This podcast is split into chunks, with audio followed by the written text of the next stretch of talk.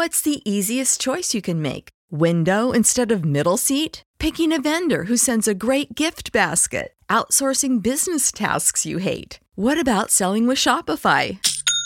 Whether you're selling a little or a lot, Shopify helps you do your thing, however you cha-ching. Shopify is the global commerce platform that helps you sell at every stage of your business. From the launch your online shop stage to the first real life store stage, all the way to the did we just hit a million orders stage. Shopify's there to help you grow. Whether you're selling scented soap or offering outdoor outfits, Shopify helps you sell. Wherever and whatever you're selling, Shopify's got you covered. Sign up for a $1 per month trial period at shopify.com slash try. Go to shopify.com slash try now to grow your business, no matter what stage you're in. Shopify.com slash try. In people's lives, there's only maybe a half dozen, seven, eight categories that really matter. Most people, you know, they major in minor things. They focus on stuff that doesn't matter. They know more about this celebrity going in and out of rehab than they do about their own personal development. But I look at and say, if you look at your body, without that, everything else is out the door. You don't want to be richest man in the graveyard. That's not going to do it. If there's energy, if there's vitality, if there's strength, it's going to show up in your relationship. It's going to show up in your business, show up in your life. That's an area you got to master. You can't dabble. It's too important. Emotions are everything. I mean, you got a ton of money, you got everybody loves you, and your primary emotions are pissed off and frustrated, then your life's pissed off and frustrated. It doesn't matter if you got a billion dollars or a million people loving you, your life is not great. Relationships, intimate relationships especially. It's where the most juice in life comes from, it's where the most pain comes from most people. It's worth mastering instead of dabbling. You know, really looking at what are you going to do with your time? And mastering your time. Instead of having a checklist, you cross it all off. You can mistake movement for achievement. I, I want to squeeze out of that time what matters, that creates value for me and for everyone I care about and love. What about your career or your business and the mastery of that instead of dabbling? Most, most businesses are dabblers. That's why they don't make it. 96%, you know, any 10 year period of time, 4% make it. That doesn't even mean they're profitable. And it does not mean they're enjoying themselves, all right, or they're getting anybody else to feel good. Really mastering money so that it's it's not a question in your life. You can do and be and give and share as much as you want. You're not stressed about it. You live in a place of abundance. And then spiritually, really, I think I don't tell people what to believe spiritually, but I believe that ultimately, whatever you believe, you got to live it, and it should lead to growing and giving. If you're growing, you feel alive. If you're giving, you feel 10 times more alive. And I think if someone can celebrate and give, then that spiritual state. So to me, those are the areas I look at mastering. You know, business, for sure, but it's the areas of life that matter most. And most of where we spend our time doesn't make people feel fulfilled. That's why the average person is not fit and healthy. The average person is not in a relationship where they have tremendous passion. You know, I'm not a dummy. I'm not a positive thinker. I know the truth. The average person is not successful in business. The average person is not earning what they want to earn. But you know what? Very few people have those things, but a few do. A few are happy, fulfilled, spiritually alive, financially strong, their business is growing, they have passionate love affairs, and I'm obsessed with finding the few who do and find out what they do different and teaching to everybody. Everyone's going to measure themselves differently because everyone values things differently. Some people value success or significance. Some people value love more. Some value just basic levels of certainty. Um, so when I look at the specific metrics, I really look at uh, metrics of what are the things that need to be measured to know if your life is going to work or not. So I look at it as our whole lives are guided moment to moment by the state we're. Learning how to change your state, not bullshit, not fake, but to go from pissed off, frustrated, freaked out to back in your center or creative or uh, determined or something that's going to move you forward. It's going to create a better quality of life for you and others. That's a critical skill set. So moment to moment, our life's controlled by our states. Yep. You know, if you're in an angry state, you're going to respond differently than if you're feeling playful.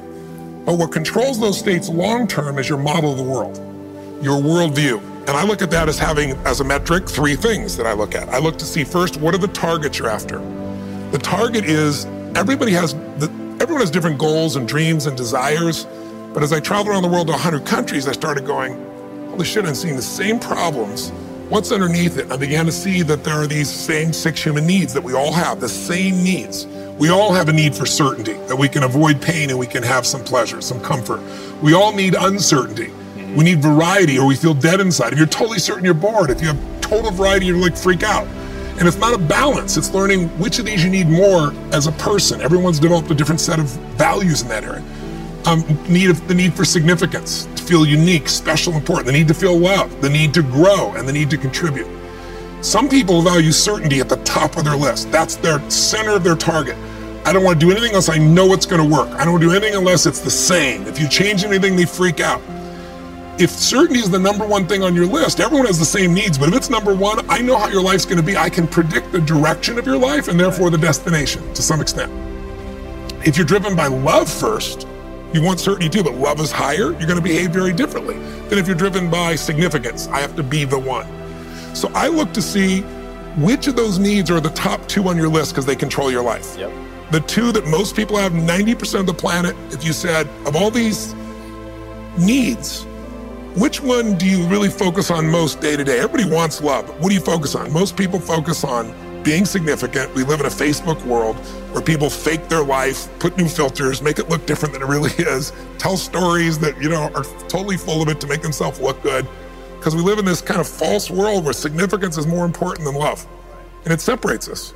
And the other one that we see most often is certainty. People want to be certain before they can do something. You couldn't have started a business like you had if you were absolutely certain before you started. You can never build a business with that. You can never build a great relationship because if it's based on certainty, then everybody's got to stay the same and never change, which means you're never going to grow, which means you're going to be miserable. Right. So my metrics are I want to find out what's driving you. I want to see is it healthy or unhealthy. You can have two people be driven by significance though and do it with a different set of rules. That's the second piece I measure. The beliefs or rules of how to fulfill that target. But I want to I want to be more clear about something. An extraordinary life is life on your terms, and there's two parts. Part one to have an extraordinary life is mastering the skill of the science of achievement. How do I take what I envision and make it real? And how do I do that quicker, faster, better, easier? The ability to manifest what you come up with and make it real, like you've done with your company, yes. that's a skill set. I spend unbelievable amount of time helping people do it faster, quicker, better, showing them the shortcuts, teaching them the strategies, modeling what works so you, you can save yourself a decade. But I would submit to you that having done this for 38 years with, you know, 50 million people at this stage, I can tell you that the science of achievement, there are a lot of people that are damn good at that, and they still don't have an extraordinary life. Mm. They have an extraordinary life. You see it as extraordinary, but I get the phone call from the multi-billionaire right. who tells me he wants to do this thing on his business, but what he really find out is he's miserable as hell, and he's hoping somehow I'm going to rub off on him on that side too. Right. And so I give him what he asked for, the change in his business, but I also give him what he needs, which is the change inside of him. So the second skill is the art of fulfillment. If you want an extraordinary life, you can't just achieve, you got to be fulfilled. As simplistic as that sounds, but it's an art. It's not a science. Sure. It's a science to making money. Come on. Any age, any color, any background, any gender, if you do these things, you'll have an abundance of money. You do these things, you're going to have too much month at the end of the money. You're going to have financial stress, right? right? Body Everyone's biochemically different, but you and I both know there's fundamental rules, laws. There's a science to the body. You violate that science, you're going to have disease. You're going to have low energy. You align with that, you're going to have an abundance of energy. It's going to affect everything in your life. It's a science. Fulfillment's not like that. Fulfillment is as different as our human beings. You want to know what God or the universe likes? Look at the jungle, look at the forest. Right. It's diverse, right? right?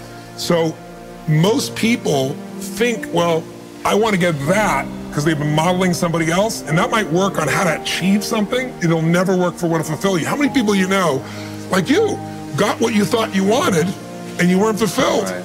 And that, I always tell people, success without fulfillment is the ultimate failure. The ultimate failure. Because if you go at something and you fail and you're an achiever, you don't fail. You go, I learned something, I'll just try something else. Right. I'm going to still get there. But when you succeed and you're not happy, so a perfect example of this I mentioned in the seminar you were there because it hit me about a what about a year and a month ago we lost what I consider a national treasure Robin Williams. Mm.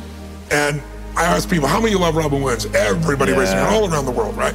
He made people laugh people were touched by him. So how good was he at the science of achievement?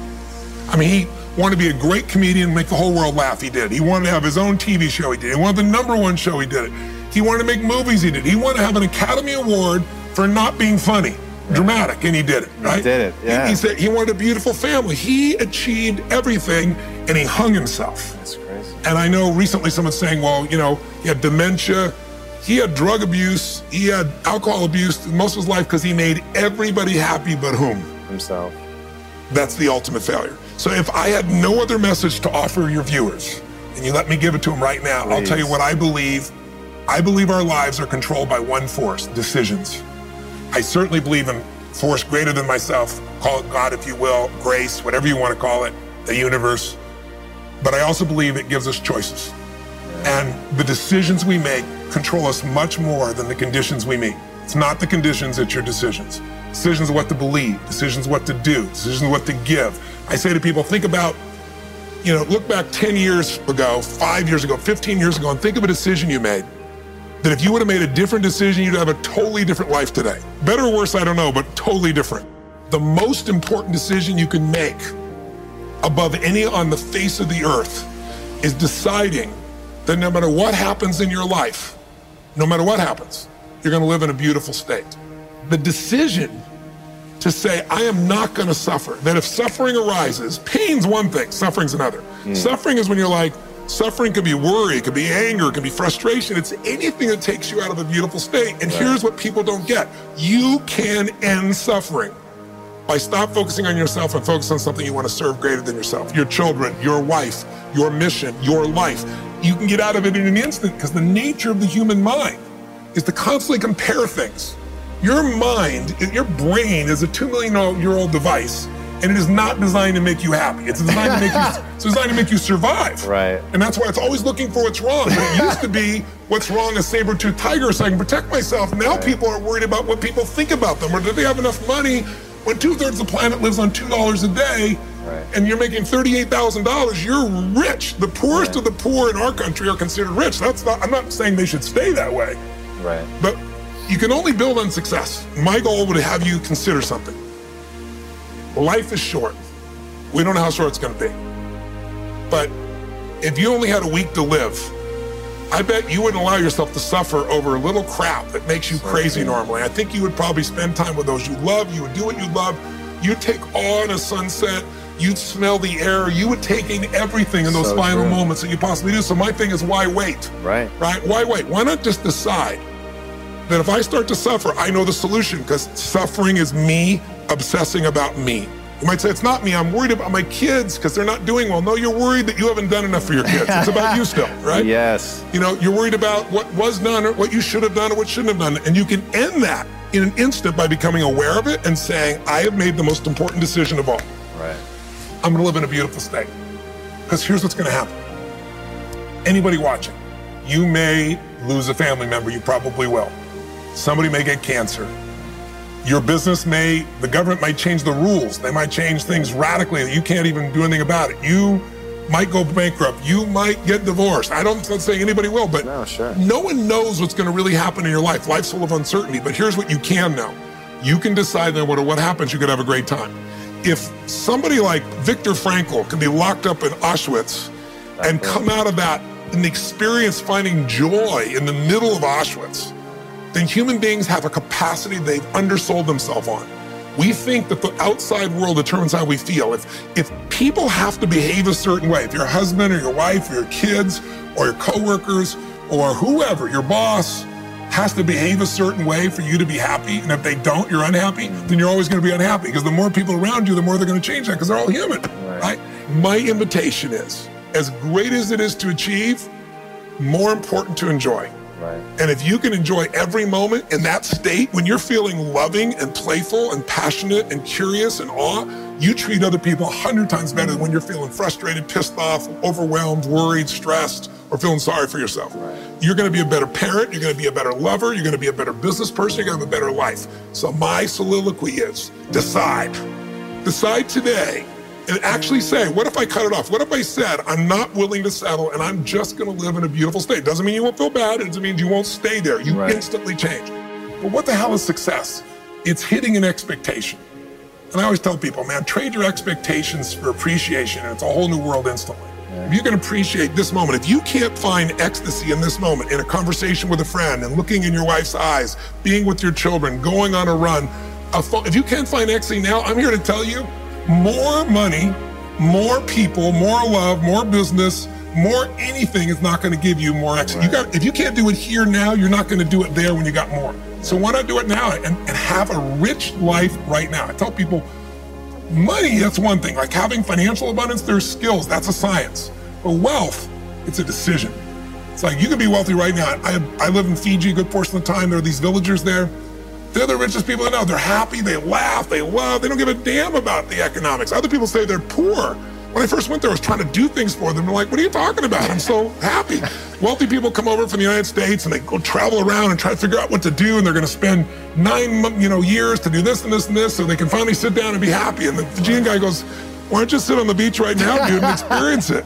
Why spend the nine years? Why not have it now? That's my invitation.